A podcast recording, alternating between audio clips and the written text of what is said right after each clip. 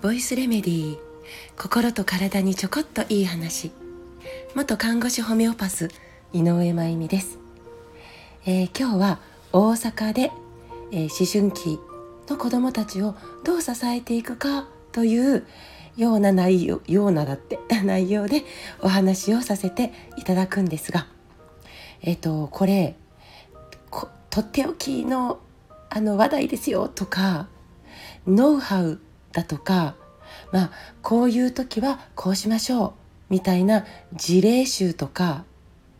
これはやっていいことこれは NG ですみたいな答え合わせみたいなこととかなんかそんなお話は一切しないんです。たとえ同じ課題を抱えていたとしてもえー、子どもたちにとっていつも、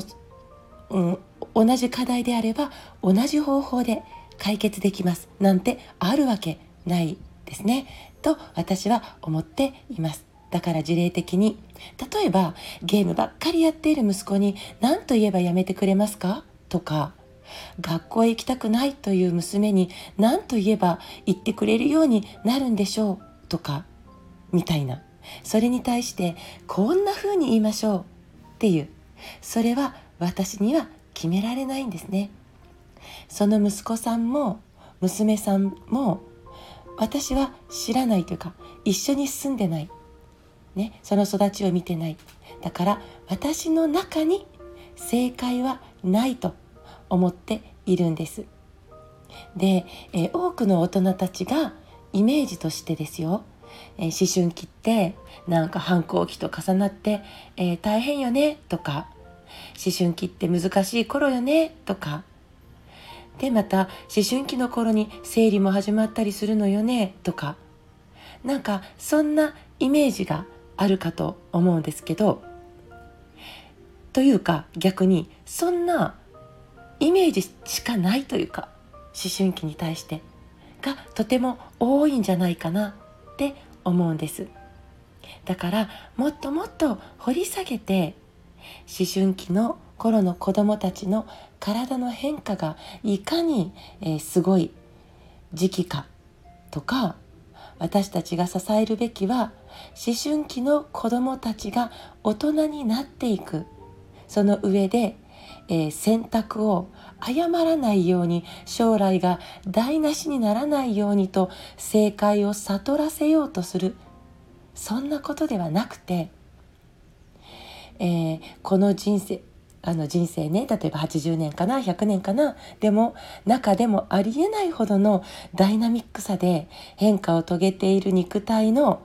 この思春期の頃のこの肉体の健康を肉体の健康をとにかく支えていくことに尽きるかなと私個人的には思ってます。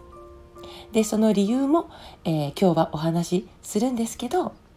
聞いていただいたらなんだそうかもう肩の力抜いていいんだ楽になっていいんだって思ってもらえたらいいなと思っています肉体が元気だと体が楽なんですよね言うまでもなく。体が楽な人は機嫌がいいです基本。自分で自分の機嫌を取れるようになる。これとっても大事じゃないですか。朝起きれないとかすぐ疲れるとか眠くなるとか。なんかお腹痛いとか下痢や便秘とかもう肌が荒れやすいとかずっと鼻が詰まってるとか口内炎ができやすくてなんご飯が食べにくいとかなんかこんな状況が肉体に起こっていたら機嫌よく過ごせる時間は減ってしまいます。それでイラつかれちゃったら思春期の子供は扱いにくいわ。ってなっちゃったりしていやちょっと待ってって思うんです。えー、その上支えているつもりの大人の私たちの方も体が調子良くないと自分の機嫌も自分で取れなくなってでつい八つ当たりどうしてこんなに生意気になってしまったのかしら？とかね。でこう失望した顔で子供を見つめたりしてこれがどれほど傷つけてしまうか。だから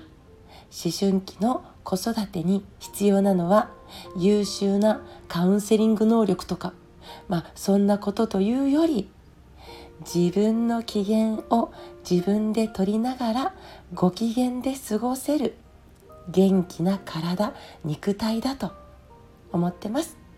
とはいえ今日のお話の中では心への寄り添いのことも私がまあ思っていることでしかなかったりしますが経験から感じていることを土台にお話ししたいなとも、えー、思っています。えー、今日初日として大阪兵庫でのお話し会がスタートしますコメント欄に詳細を載せますので是非ご参加くださいね